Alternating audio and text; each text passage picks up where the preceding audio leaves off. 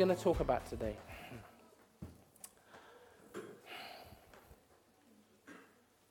I'd like for us to think about the battle for healthy relationships. The battle for healthy relationships. Turn to Hebrews 13. And as you turn in there, consider consider the fact that we normally go through books of the Bible, kind of like verse by verse. You know what I'm saying? So we just finished the series in John, and, um, and then we did a series in Ecclesiastes, literally going from verse 1 of the beginning of the book to the end of the book. Oh, bless you, my brother. It's such a blessing, instant in season. Um, and, and, and, and yet, during the summer months, you know what I'm saying, when people are away, obviously, like we can see that so many people are away, what we do is we just, we just work through um, the, the six, seven weeks of, of, of, of, summer doing topical messages, having different brothers just sharing, as, as I mentioned earlier. We've got Mikey P coming up and also brother Andrew Carnegie in the next couple of weeks. And, um, and so this is a bit unusual for us taking kind of like topics, but at the same time it's not. So if you're visiting, just to kind of give you a heads up. Um, but this topic, and, and it's funny because even as I was coming in, I thought, thank you, Lord, because I think this really is something for us that is current and it's also something that is definitely on my heart at the minute, and I'll, I'll explain it in a moment why.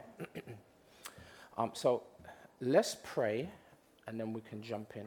Father, thank you for your amazing grace and for the way that it seeps into every crack and crevice of our lives.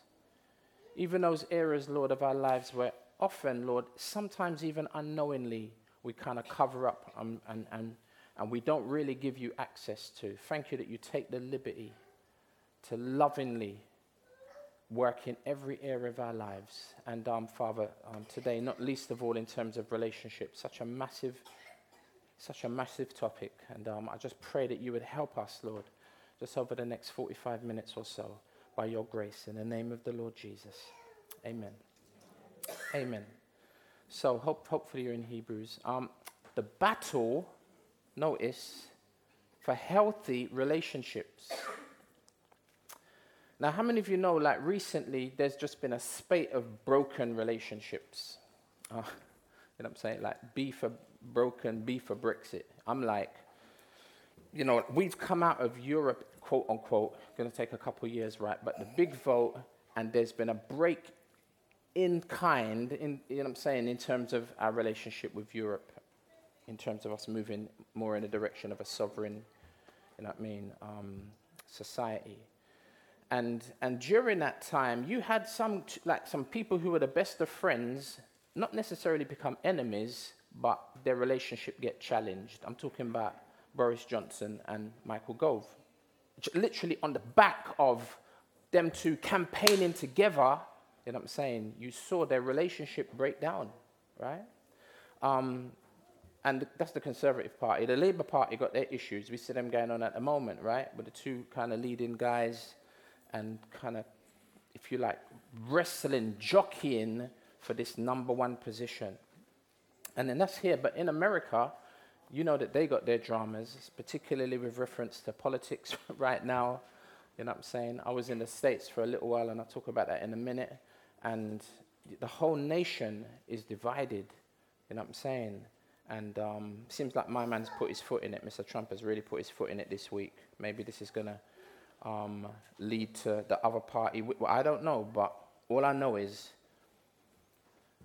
drama in the States. And, and, and, on, and, and, and, and, and in contiguity with that, like running in parallel with that, we've got the whole issue in um, with reference to the, su- the southern states and the black community, if you like, you know what I'm saying, in, in terms of their, their, their relationship with the, with the US police department, whichever state is they're in, right? It's like, I wasn't thinking straight. When I left America, um, couple, like last week, I've, I've always wanted to get one of these t-shirts, and literally we're going to, to, the, to the gate to board, and I, you know they got these gift shops, and I see the T-shirt, and I'm like, man, I've got to grab one of them. And you know you're not thinking straight because you're thinking, uh-uh, I've got to board the plane. Are they going to call my section first? You want to go to the toilet? You think, snap, I need to get a drink and some snacks. All of this stuff's going through my mind, right? And I see the T-shirt, and I'm like, I've got to get one of them before I get on the plane because they got toilets on the plane, innit? So I went straight to the shop, bought this T-shirt, and I come out the shop, and uh, as I come out the shop, I thought to myself, am I ever going to be able to wear this T-shirt? It's got New York Police Department on the t-shirt. You know them t-shirt, them classics. I'm thinking, am I ever going to be able to wear that? I know I can't wear that in the state, at least right now, but disagreement,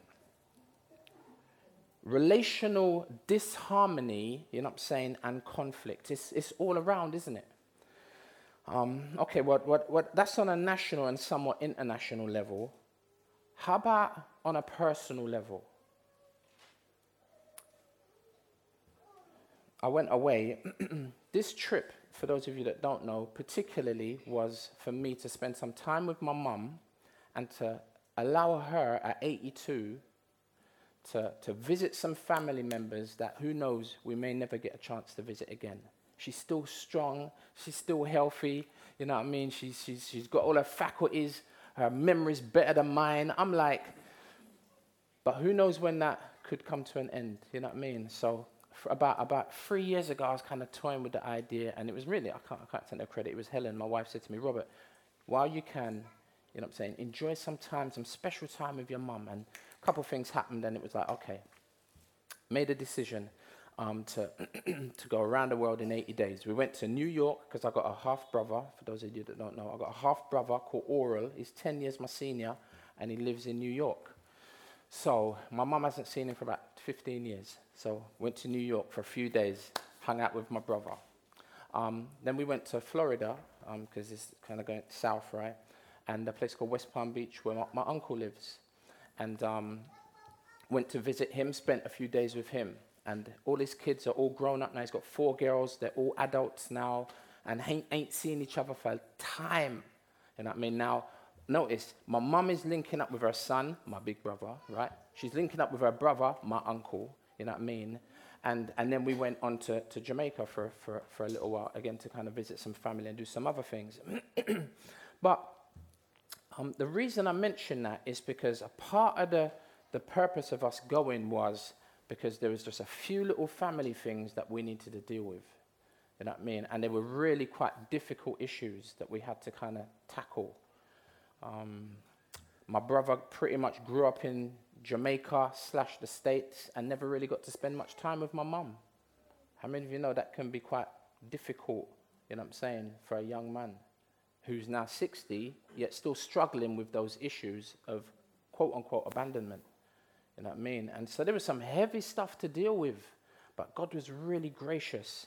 And my, my brother, his daughter, became a Christian a year ago, and she came to meet us. She lives in Jamaica. She came to link up with us and she was like, she was like, um, like Germolene cream, you know what I mean? Like Ointment, you know what I'm saying? That was healing, like antiseptic to the whole situation, you know what I mean? And, and, and, and what, what am I saying? Part of what we had to deal with is something that we all have to always deal with on a consistent basis in terms of our relationships. And how many of you know, right? Sometimes relationships can be like plate spinning. Like, I thought of this as, a, as, a, as an illustration, and I thought, I know some of you will get that uh, just because I said it and you know what I'm talking about, but I thought some of you probably don't know what I mean when I say plate spinning. Back in the day, you know, you got like Britain's Got Talent and them kind of shows. You don't see this now because it's too bait right now.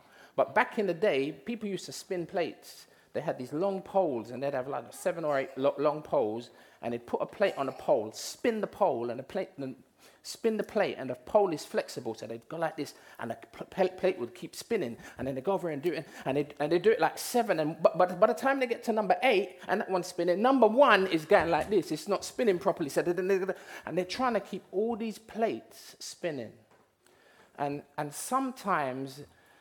I don't know if you concur, but it feels like sometimes keeping my relationships level, keeping them healthy, is a challenge. It's a challenge. And sometimes, like plates, our relationships, they end up falling to the ground and breaking, sometimes into a thousand pieces. Do you experience challenges in your relationships? And I really want you to really think about this. This is not me taking it for granted that I don't think you don't think when we ask you questions, particularly from the pulpit. But I thought I would try and drive it home so that you don't just think about my examples and what I've been going through, but you'd actually begin to think about yourself on a. Remember, we can watch telly, Mr. Trump, and I'm saying Mr. Corbyn, but, but think about yourself and your relationships. You know what I'm saying? Your relationships, if you're a parent with your children. You know, we've, like, we had, oh my gosh, back to back weddings for about six or seven years, kind of leveling off now. But look, babies, babies everywhere.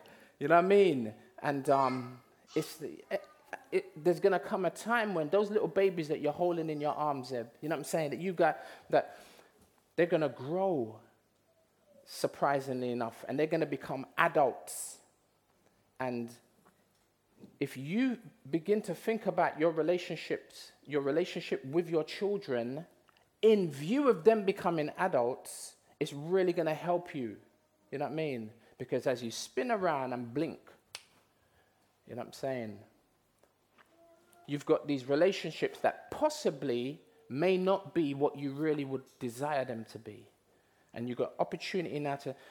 What is your relationship like with your children? I spoke to a man this, this week, 56 years old.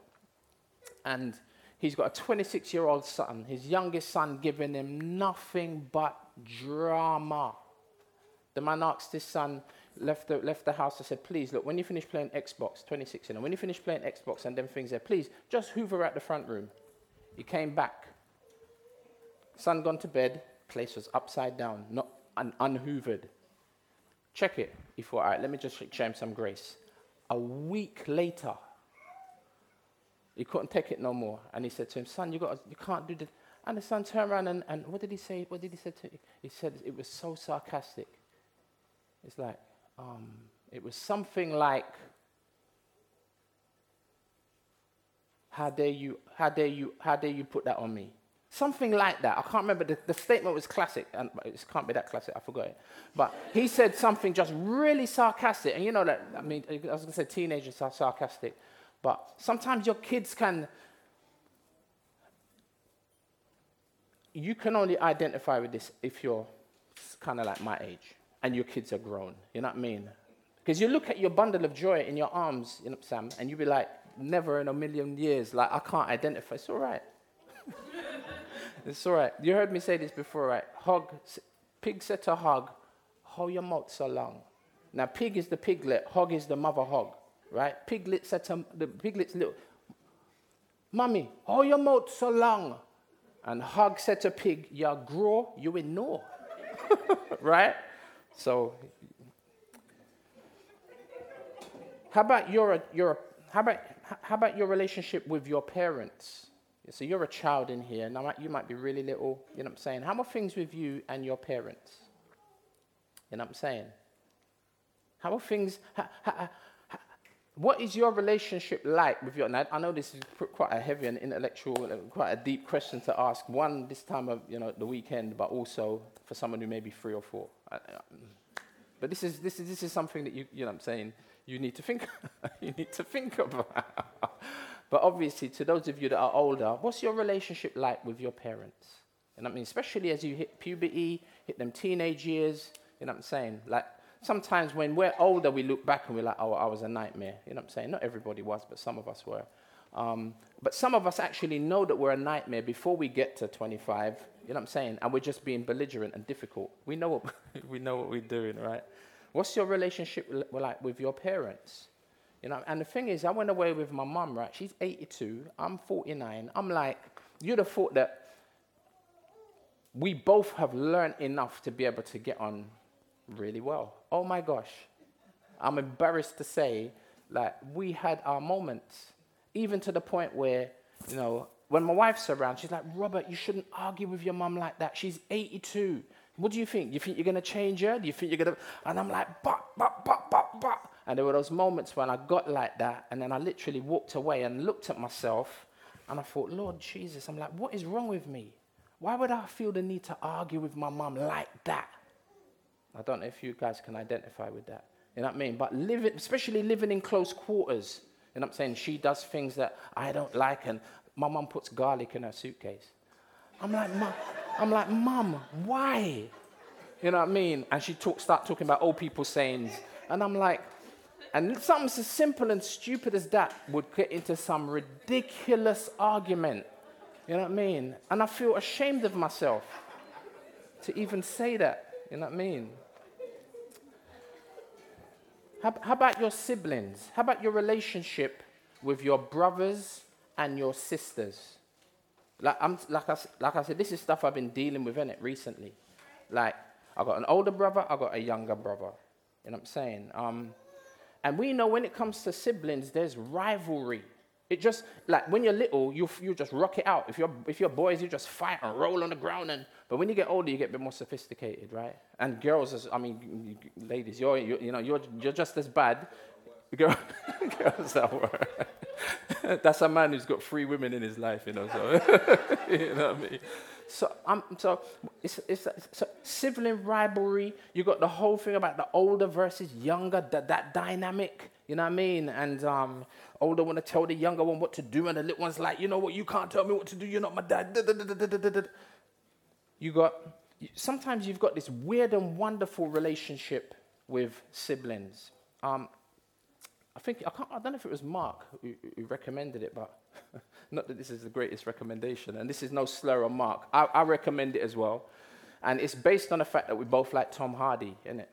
So I don't know if any of you lot seen The Krays, but I hadn't watched it, you know what I mean? And um, but I'm on the plane, in it, and you and it's like it's on next levels now. I don't know if you guys travelled recently. Got they got some next thing, especially on international national flights within the, the, the, United States, they don't even have the TVs anymore. You got Wi-Fi on the plane, fam.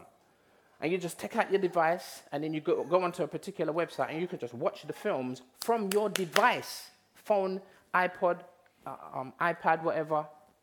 You'd be like, Rob, we knew that like years ago. Um, uh, if you did, I'm sorry. This, it was new to me. And so I'm watching this film and you got these brothers, right? They're siblings. One is older, one is younger. And Reggie, if I remember rightly, maybe I got it a little bit twisted, I can't remember, but I think Reggie's the older one, Ron is the younger one, and Reggie is a nightmare. He's a nightmare. He don't think, he acts then he thinks, you know what I'm saying? He just, and the younger one's a bit smarter, he's a bit shrewder, but I mean, there ain't no good and bad. They're both criminals, it? So the older one, he gets this, he, he gets this guy to bump off somebody or something crazy like that. And so the younger brothers like, and they were making money now and they were doing well, criminal activities, and not, in, not in, in, encouraging it, and, but they were doing well. And, and, and so this incident that the big brother caused made the little one go nuts. And so he's, the, the younger brother, who's a smarter one, sees the guy who his brother got to do this dirt, to do the crime, and Ronnie like mash up the guy. I think he might have even killed him, I can't remember. And his brother Reggie comes to him and says, Ronnie, like, why'd you, what? like, he, he hurt the brother. He's like, what? He's like, why did you do that? And he's like, why did I do that? He's like, the reason I did it to him is because I can't do it to you. And there's this crazy love hate relationship. You know what I'm saying? Now, if, if you're only child, you don't know what on earth I'm talking about. Because you'd be like, what was he saying? How can you have a brother or sister and have all this angst and drama between them? You don't understand what I'm talking because you're only child. How about extended family? Not to long it out. Um, but then also, that's just family, right? And we haven't even talked about certain elements of the family just yet. Um, but then friends. How many of you know if you're not careful, your greatest friendships can become your worst? And when you're in a relationship with someone, I'm, I'm, talking about friendships. I'm talking, not talking about like sexual type of, like, I'm not talking about husband and wife kind of, I'm talking about friends. You know what I'm saying? You can have a friend you feel like this person, me and this person, we're going to be friends for life. and something happens that causes your relationship to break down, you know what I'm saying? And not only are you no longer friends, you actually end up as enemies. But thankfully, there's, there's still hope even in a situation like that. I don't want to put you on a downer. There's still hope because they say where there's life, there's hope in it. And obviously, where there's Christ, there's hope. Um, but sometimes you can have people who are the worst enemies who end up becoming the best of friends.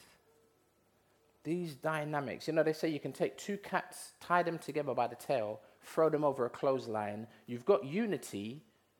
Sorry, yeah, you, you, you got union, but you don't necessarily have unity. Because you know them cats are going to be scratching at one another's eyes. How many of you know that sometimes it's a real battle to maintain healthy relationships? now, I should have mentioned that my intro was pretty much half of my message, but um, you're like, you're relieved to hear that, right? Today's today's message, I would argue, after after kind of laying that all of that out, is not the silver bullet. It's not the answer to all of these relationship type issues because they're very complicated, right? But hopefully, our message is going to help us to foster, to facilitate, and to fertilize you know what I'm saying, healthy relationships and recognize that in order to do this, you have a potential fight on your hands. Relationships. This text, I think, deals with relationships on seven levels. I don't know if this is going to come up, if you're going to be able to read it. Oh, thank you, Lord. Seven levels Christian brothers and sisters, two strangers and those outside the faith, three prisoners slash inmates and those mistreated, spouses, that's the one I never really dealt with. Our relationship, notice, with God, part one. Relationship with leaders, then relationship with God, part two, particularly looking at the Lord Jesus. Now, let's just read the text, if I can find it. My gosh, I never brought my Bible. it's great, isn't it? Preacher with no Bible. You're such a blessing, my sister. You know what I've done? I've, I've, I'll just pull it up on my iPad because what translation is this? Is it? Oh, that's so kind of you. Thank you. Um, what? I know it's not the New King James. No, no, no. You know, I feel so bad to say I, am not going to use it only because I, I, can pull it up on my iPad. It is a New King James. Oh, is it New King James? I'm not going to use the New King James either, though. to make it even worse, I, look, I made you stand up. Oh my gosh. All right. So, so I'm gonna I'm gonna read from the ESV, if that's all right. And um, um, there's me telling you to get there, making sure that I should have been there. Man, it's been a while since I preached. And it shows, right? Hebrews chapter 13, and we're going to start at verse 1. Let brotherly love continue. Do not neglect to show hospitality to strangers, for thereby some have entertained angels unawares. Remember those who are in prison, as though in prison with them, and those who are mistreated, since you also are in the body. Let marriage be held in honor among all, and let the marriage bed be undefiled, for God will judge the sexually immoral and adulterous. Keep your life free from love of money, and be content with what you have. For he has said, I will never leave you nor forsake you. So we can confidently say, The Lord is my helper. I will not fear. What can man do to me? Remember your leaders, those who spoke to you the word of God. Consider the outcome of their way of life and imitate their faith. Jesus Christ is the same yesterday and today and forever. Amen. Thank you so much, Ellie. So kind of you. I should have, you guys should have given her a round of applause for, for lending me a Bible. Thank you, my sister. So I wonder if you heard my seven points. Now, the book of Hebrews is written to believers who are quite discouraged, to give you some context, and who are sliding back to their old life before Christ. And Hebrews 3 says, Take care. This is the writer of Hebrews, right? Take care, brothers and sisters, right? Lest there be in any of you an evil, unbelieving heart leading you to fall away from the living God. Can you hear the temptation there to turn away? And yet, the writer encourages them to stand firm. Now, are we any different to the Christians of the first century? Now, if you've been a Christian for like three weeks, you'd be like, oh, of course, there's loads of differences. You've been a Christian for hmm, five years, ten years, you know that really there ain't no difference between us. You know what I'm saying? There's nothing new under the sun, right? So I know that this is going to relate to you and me just as much as it related to them in terms of the temptation to turn away. And again, really, sometimes, sometimes you become a Christian early, and immediately, early, you're tempted to be drawn away, especially if you were an alcoholic, if you used to take drugs, or, you know what I'm saying? Sometimes there's a temptation immediately, there's a real battle. But sometimes there is no battle. You become a Christian, and immediately you're, you're cruising at 35,000 feet, you know what I'm saying? You're like, oh, people struggling? People struggling to read their Bible? What? Struggling to pray? What's that all about? You know what I'm saying? When you first become a Christian. You know what I'm saying? But then a little bit later, if not earlier sometimes, there is this temptation to turn away. Now, I don't know. May, is it just me that has experienced that? Or has anyone else experienced the temptation, you know what I'm saying, to be, to, to, to be drawn away, you know what I'm saying, from the living God? Now, but watch, he encourages them to stand firm. Verse 13 says, But look, exhort one another how often? Like, we know, like, coming to church once a year, maybe Christmas and Easter, we know that that's not going to be, that's not enough. That's not going to help, no, that's not going to help anyone. But you might even feel like, well, man, I come to church at least once a month. You might even say, I'm here once a week. But how often does that say it seems like an individual needs to be in fellowship, as we're going to see in a minute? every day, every 24 hours. You see, that's how, that's how um, susceptible and vulnerable we are to be led astray. And not even from external forces, just from our own sinfulness to want to turn away from the living God. That's the rea- I mean, that's the reality. You know what I mean?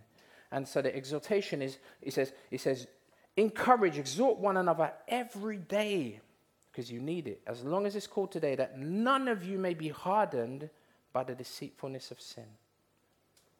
For we share in Christ if indeed we hold our original confidence firm to the end. This is the admonition to stand firm. And part of the reason these believers in, in this book at this time were considering going back was partly because they didn't realize just how blessed they were. You know, I mean, we all know, right? Not everything that glistens is gold. But often we are actually seduced by these things. And we do get to a point where the things of God just seem a bit bland. You know what I mean? Especially when your appetite is tantalized, you know what I'm saying, constantly by the amazing, incredible, quote unquote, stuff that the world has to offer. You know what I'm saying? And often you get an appetite for that stuff. You ain't got no appetite for this stuff. That's why I heard Rob Dingman say sometimes it's, you know, why it's really healthy to fast, whether it's from food or from media. You know what I'm saying? Because when, when, when, when, when, you, when you prevent yourself from enjoying that stuff, then your senses can get recalibrated. It's like being rebooted. And then what you find is the stuff that I can't remember the proverb. The proverb absolutely smashes it in a statement, what I'm trying to explain like in five minutes.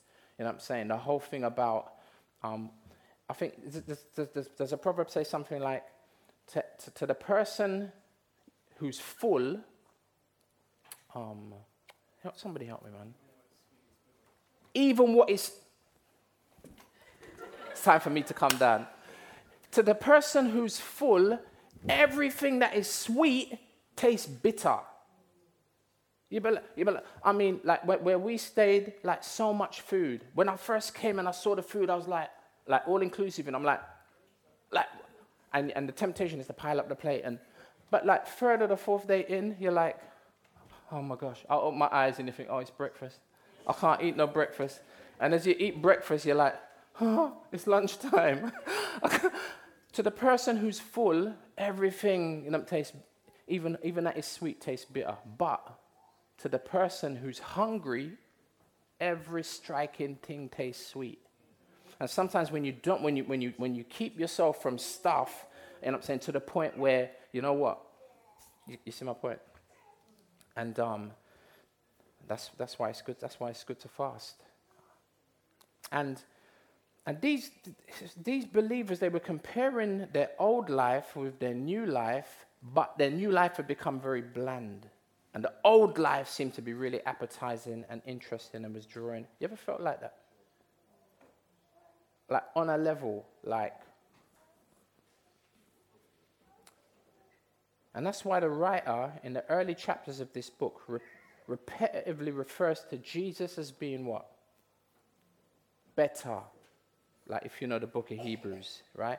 He says, Look, Jesus is better than the angels in chapter 1. Jesus is better than Moses in chapter 3. He's better, you know what I'm saying? He provides a better Sabbath rest in chapter 4. He, he provides a better priesthood. Like Aaron was great, but Jesus comes after the order of Melchizedek. And he gets to chapter 5 and he's saying all this and he's like, Right, you're not listening. You're not, you're not hearing me. You know what I'm saying? Because the things of the world now, they, they've tantalized your senses to the point where you cannot now discern between good and evil. You know what I'm saying? And it says, the time when you should be teaching others, you yourself now need to be taught again the basic principles of the doctrine of Christ. You know what I'm saying? And he's literally, you hear, you see the writer say, like, come to this conclusion. I'm chatting about Melchizedek and how amazing Melchizedek is, not listening, absolutely tuned out. And he's like, this is not cool. His senses have been affected. And then the writer is trying to say you have to get to a point where you can see that this new covenant is so much better than the old covenant that you're accustomed to, that you're being drawn back to. Well, just a few chapters before ours, we find the, the Hebrew, they call it the Hebrew Hall of Faith, not the Hebrew Hall of Fame, right? Where you have all of these individuals that are described, right? Those who faced challenging circumstances, um, but they overcame how? By faith. So, by faith, Abraham, by faith, Joshua, by faith, Noah built an ark. You read it, Hebrews 11, that's just back to back. But in terms of our text, listen to a description about another man of faith. His name begins with M. And it really relates very substantially to our verses. So Hebrews 11, verse 23 through 26 says, By faith, because this is how the list works, by faith, Moses, when he was born, was hidden for three months by his parents because they saw that the child was beautiful. So, right here, you see his, his parents got faith, right? And they were not afraid of the king's edict. But then Moses develops his faith. So, by faith, Moses, when he was grown up, refused to be called a son of Pharaoh's daughter, choosing rather to be mistreated with the people of God. Like, who wants that? You know what I'm saying? Over being a prince in Egypt you know what I'm saying? Um, with the people of God, rather to enjoy the fleeting pleasures of sin. Um, he considered the reproach of Christ greater wealth than the treasures of Egypt, for he was looking to the reward, right? He was thinking past lunch, which is what most of us don't do, right? He's brought up in a privileged position, and he had to make a choice. To renounce the silver spoon type upbringing, right, which had a really secure financial future, etc., to embrace a potentially miserable life, joining with his biological people who were slaves. He renounced what looked like shiny and exciting, pleasurable relationship with the world and instead embraced the difficult, what, we could, what could be seen as boring, painful relationship with God. Can you already begin to see that there's a battle even in that, to choose relationship with God over relationship with the world. The battle for healthy relationships. Okay, so that's the scene. That's, if you like, that's setting the scene, and that's the backdrop, and that's the context. Now, I'm going to quickly try to drop in now the main point, right, which comes under my seven points. So, relationships. First of all, Christians in the household of faith. That's our our, our, our first point. Oh, I should have put that up, but I forgot. Christians, those in the, in the household of faith and their relationships. Verse 1 says what? Let brotherly love, thank you, my sister, continue. The NIV says, keep on loving one another as brothers and sisters. Right? The writer of Hebrews shouldn't have to say this. Let brotherly love continue. That's like, surely that's standard, right? Why would he have to say that?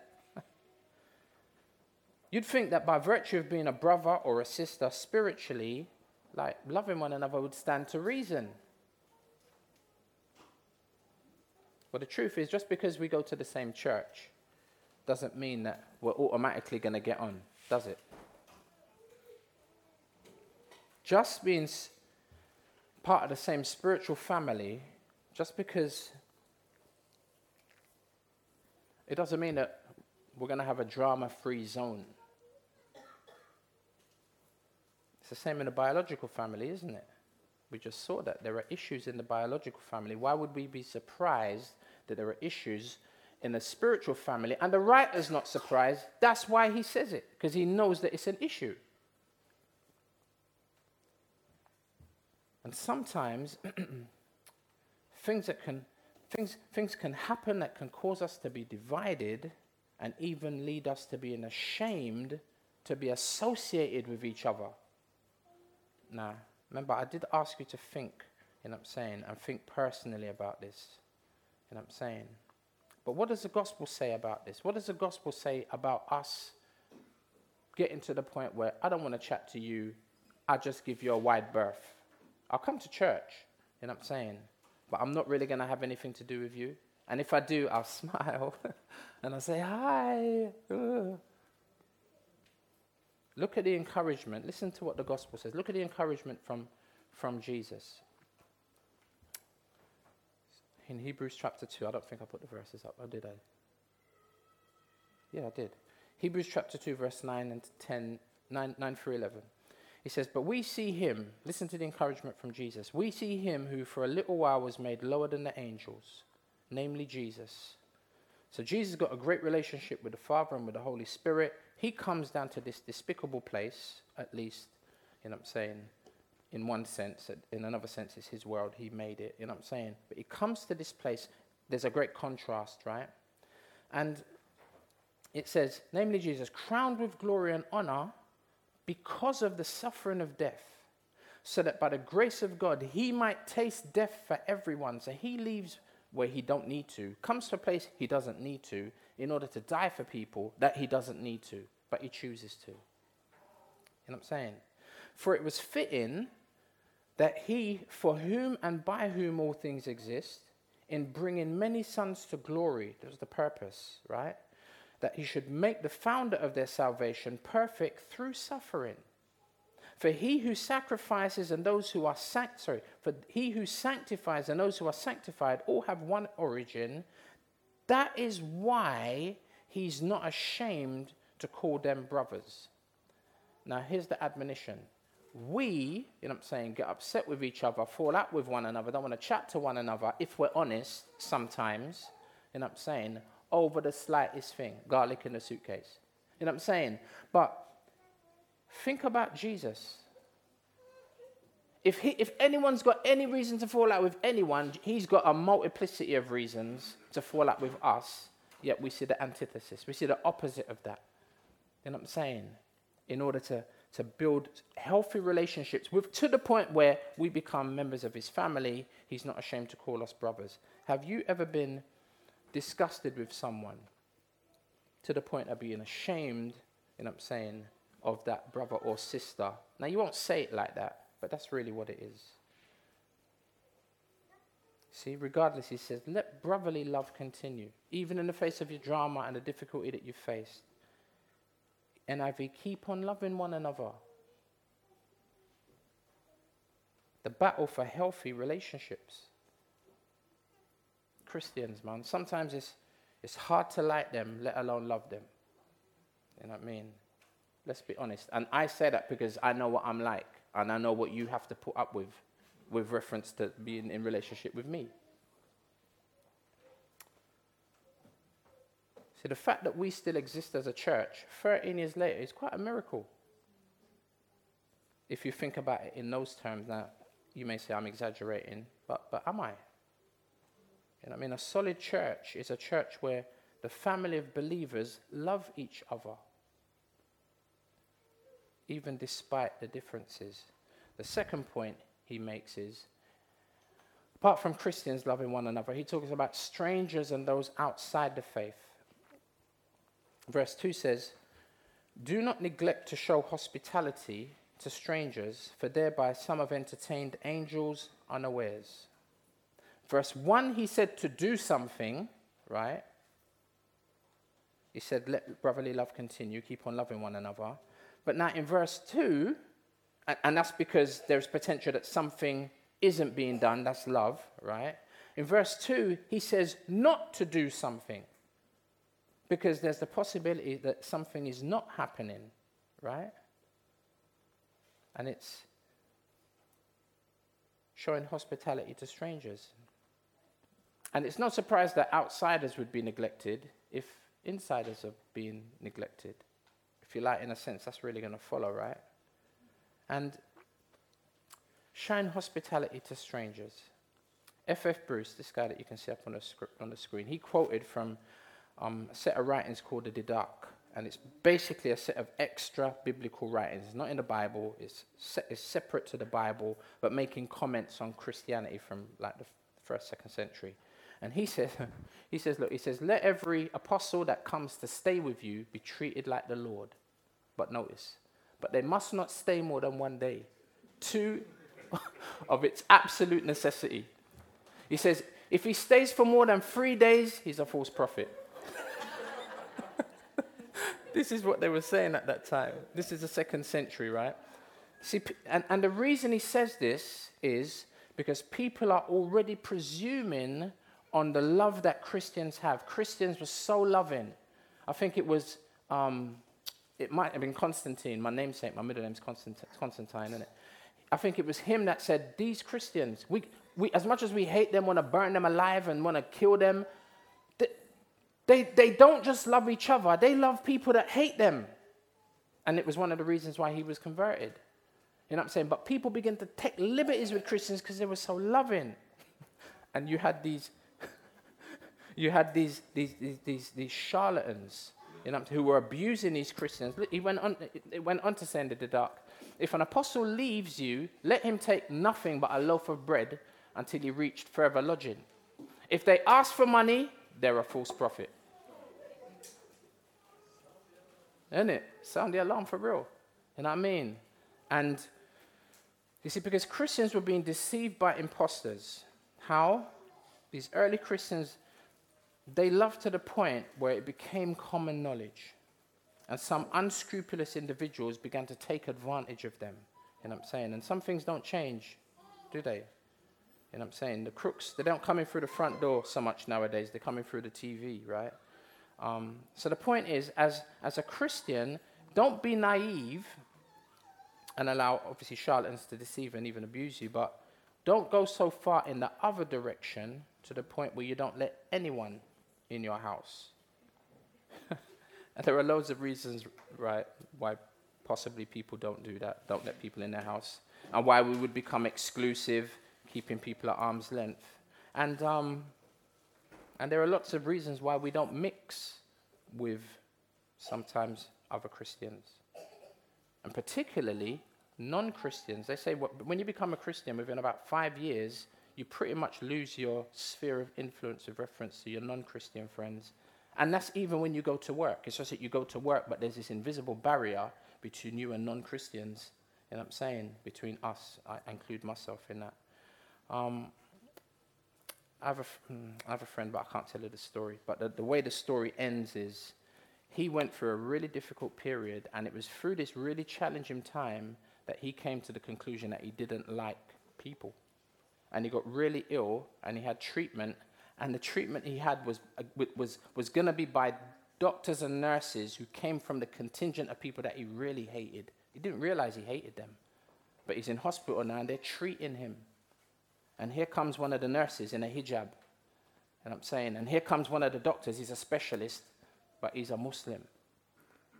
But the thing is, my friend in tears said to me, Robert, these people took such good care of me. He says, every morning this nurse would come in and hold my hand. My friend was dying of cancer.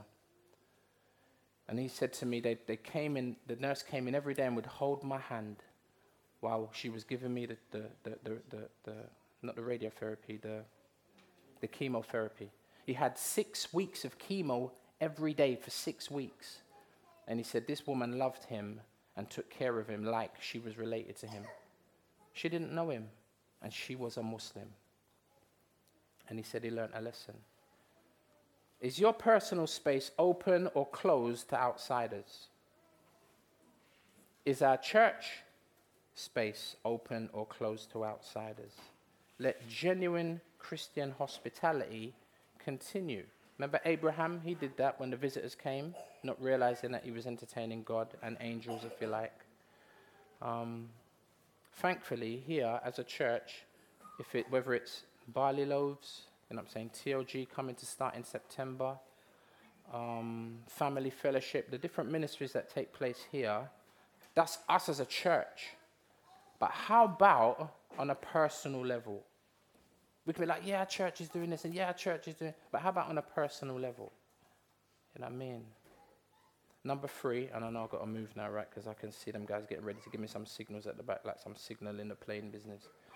Number three, how about prison in prisoners, inmates, and those mistreated? Verse 3 says, Remember those who are in prison as though in prison with them, and those who are mistreated, since you also are in the body. Now, why does he have to tell us to. Re- Thank you. Why does he have to tell us to remember? Thank you, Marky. Because we're prone to forget. As much as it speaks particularly of Christians incarcerated because of their faith, in verse 23 of this very chapter, it speaks about Timothy and remembering him because he was going to be released from prison. And um, there's just some other points that I could make with reference to, to these particular believers and reasons why they should have compassion because they were persecuted themselves and some of them were even had, had, had been put in prison. So this particularly speaks about loving, reaching out to, remembering Christians in prison, especially in places in far flung reaches of the, the, the world, you know I'm saying, where Christians have been persecuted. But this also speaks about mission to non believers in prison. We got a friend called Steve Rawlins. Myself and Pastor E, we used to do prison ministry years ago. You know what I'm saying? We went into one prison. Can't even remember which prison it was, you know. Was it Elmley or we went to one prison anyway, and we're in the prison, and I'm like, raw. I don't. Exp- um, I see this guy that not only that I knew, that I grew up with. I lived here in Six gold Goldwell House on the first floor. He lived in the next, the adjacent block on the top floor. Steve Rawlins, bigger man to me still. But I'm like, rather Steve. But he was in chapel. And then after the service that we were involved in, I got to talk to him. He'd, he, he become a Christian in prison. And he was doing, back in them days, it was Alpha, I think he was doing some kind of Christian course. He's come out of prison since serving a very long sentence. And now he's got a, he's got a ministry going into prisons. Real inspiration. We met up, we, we, we saw him the other day at London City Mission. He's been working with London City Mission. You know what I'm saying? Now, he, he's remembered those who are in prison. I'm saying? And we know we've seen all this drama at Wandsworth. I saying, I'm not going to Wandsworth prison. I mean, for loads of reasons, but one of them is I'm not going to go preach, go share the gospel in that prison. Two, is the people that might grab me up and blah, blah, blah. And see? And the thing is, we all know someone in prison, or we know someone who knows someone in prison. We're just a couple steps away from, you know what I mean? But are we guilty of forgetting those who are incarcerated? I mean, on a level. I mean, this is, this is one of the points that got me. You know what I mean? I know people in prison. And I needed to be reminded. Matthew 25, you know what I'm saying, talks about the Lord saying on the on, you know I'm saying, on that day when we're going to be judged, when we stand before him, is like, you know what I'm saying, when he separates the sheep from the goats. There's one group who, you know what I'm saying, he says, when I was in prison, you visited me. And they were like, well, Lord, when did you in prison? And we never visited you in prison. What are you talking about? And he says, if you did it for the least of these, you did it for me. You know what I mean? Are we reaching out to those in prison? You know what I'm saying? As a church, do we have a healthy relationship? Are we battling, you know what I'm saying, for a healthy relationship with our local prisons? You know what I mean? Number four. Hmm.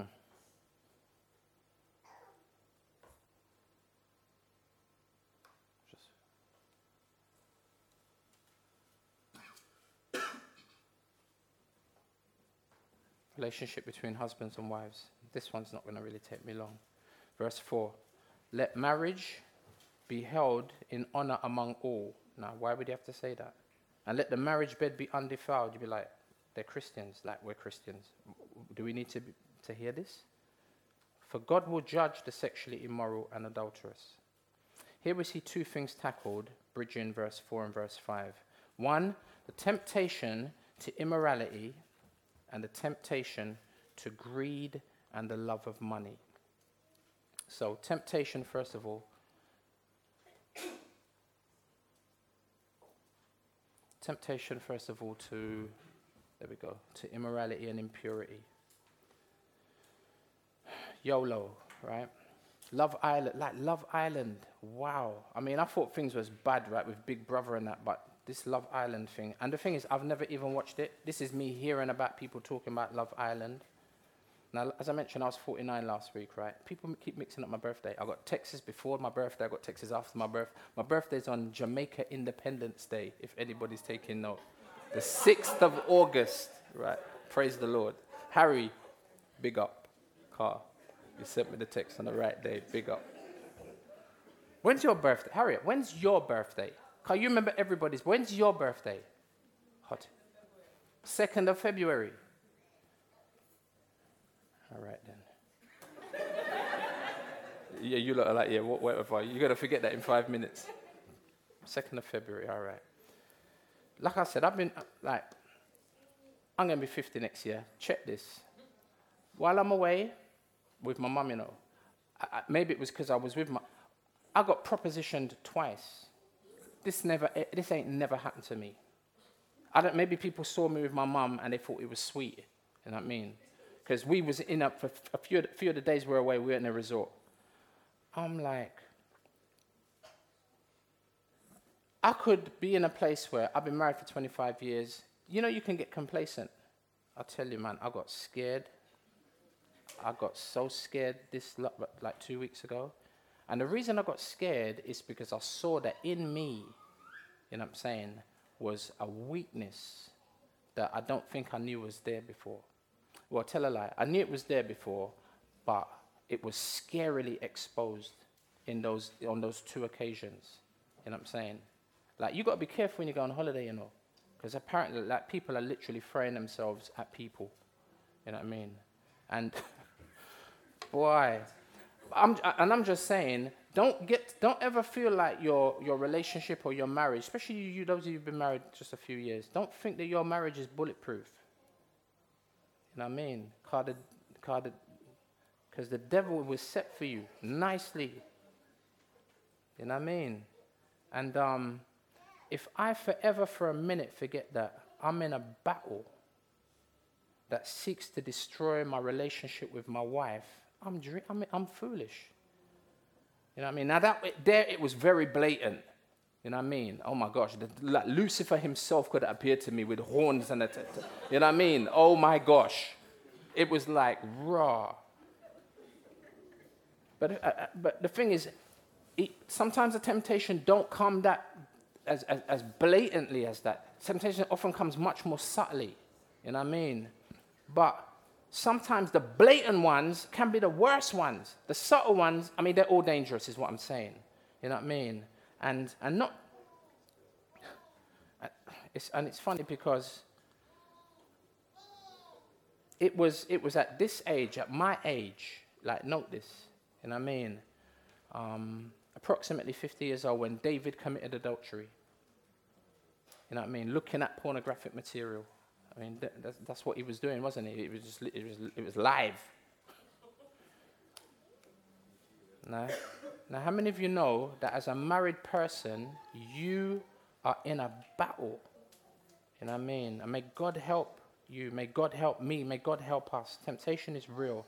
And not just the temptation to, to lust sexually, but also the temptation to lust materially. And the second thing is temptation to greed and the love of money in verse 5, or overindulgence. Verse 5 says, Keep your life free from love of money and be content with what you have. No, see, so do you have a healthy or unhealthy relationship with money? I mean, Jason smashed it last week, right? I was. Uh, we're talking about the battle for healthy relationships.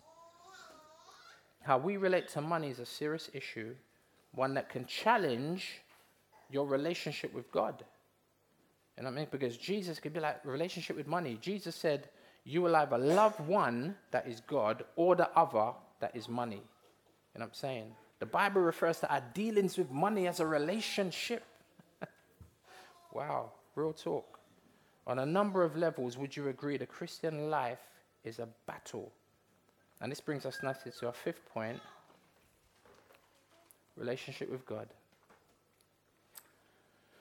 Now, we talked about relationship between different people, brothers and sisters in Christ. Um, we talked about relationship with strangers, those outside as well as those inside, those particularly in prison, spouses, just mentioned that there. Now, and our relationship with money, just mentioned that. Now, look at the second part of verse 5. Who is it now speaking about? Relationship with God. Second part of verse 5 For he has said, who has said? God has said, I will never leave you nor forsake you. Now, where in the Bible have you heard that before? Joshua chapter 1. Joshua chapter 1. Notice, Joshua is about to go into the promised land, and what does he have in front of him? Shh. He's got a battle in front of him, doesn't he? And on the brink of this battle and taking the promised land, can you see how this begins to talk about the battle regarding your relationship with God? Because he's confronted with a battle, and the Lord says, the Lord, the Lord says, I'll never leave you. I'm with you in the battle.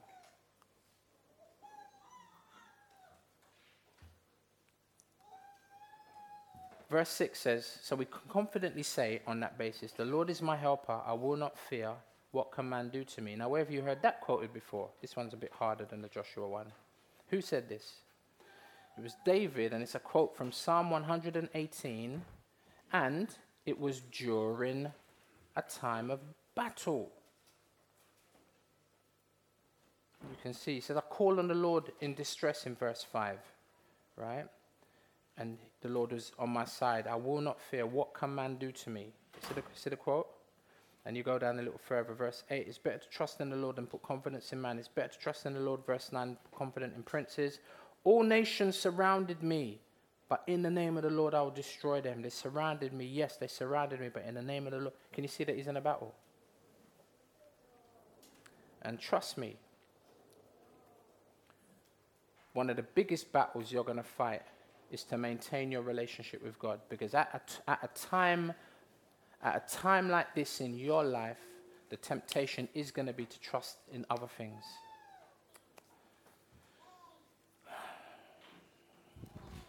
Relationship with God. Actually, before I put that slide up, let me just say this. Um, the sixth thing is relationship with your leaders. And I'm just going to really read the verse and move on because I feel like Jason done a good job, at least at beginning to help us to think about this last week. Relationship with your leaders. Verse 7 says, again, why would he have to say this? He says, remember, because remember your leaders, those who spoke to you the word of God, consider the outcome of their way of life and imitate their faith. Now, why does he tell them to remember? Because they're prone to forgetting. And again, I, am not going to spend any time on, on that. Um, but there's a battle there, trust me. I'm coming to number seven, as I mentioned.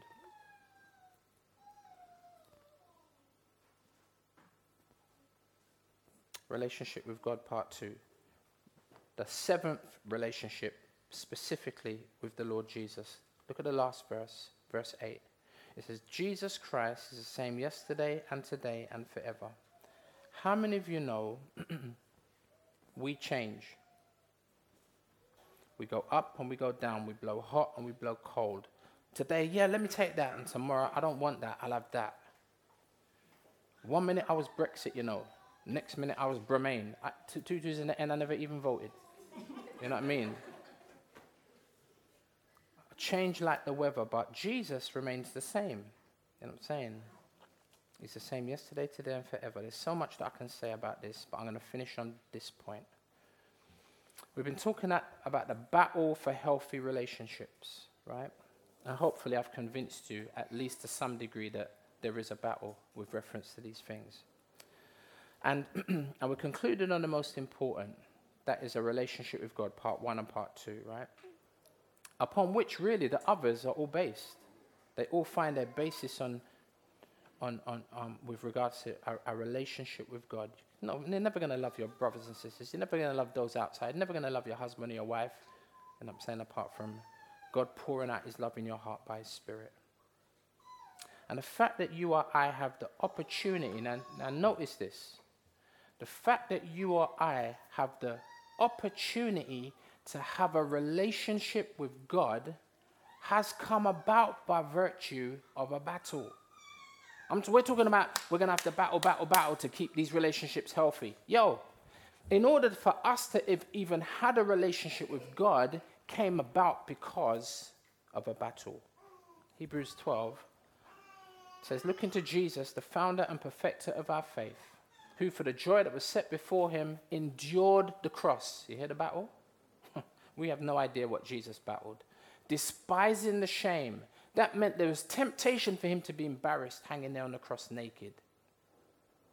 But like I would be, I mean, you're, you're on the cross, you can't even cross your legs, right?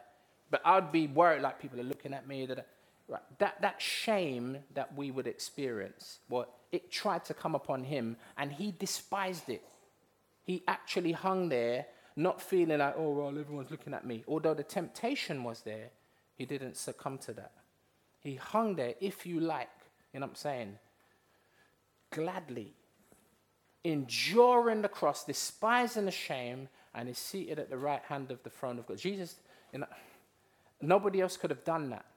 Verse 3 On that basis, consider him who endured from sinners such hostility against himself, not for himself, you know, but for us, for others, so that you may not grow weary or faint hearted. Can you hear how the gospel says to us, with reference to our relationships, we have no excuse for not loving our brother and our sister, for not loving those outside, for ever coming to a point where we cease to love our spouse or our husband or our wife or, you know what I'm saying, or our, those who are friends of ours who we've fallen out with. We got no excuse. You know, and not because you need to do better. Do, you know what I'm saying, pull your socks up, you know what I'm saying, or pull yourself up by your own bootstraps. You and me ain't got the power to do these things on a real level. We can do it superficially, but on a real level, the only reason we can do it is because we look to Jesus. It's looking to Jesus, who is our example of all of these things. And He helps us in the battle because I'm in the battle and I'm like, Lord, I don't like this battle and I don't want this relationship. I don't want to have to fight. I don't, I, I, because it's all about me, right?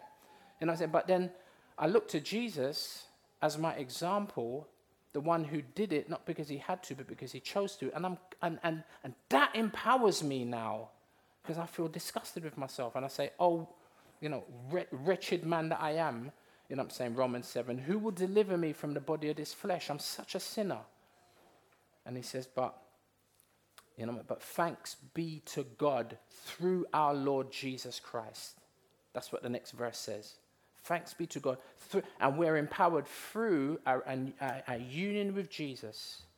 Do you know what I'm saying? In order, and, and the thing is, He don't change. He's the same yesterday, today, and forever. So we have that constant encouragement from Him. Do you know what I'm saying? Not to grow weary. So, the battle for healthy relationships.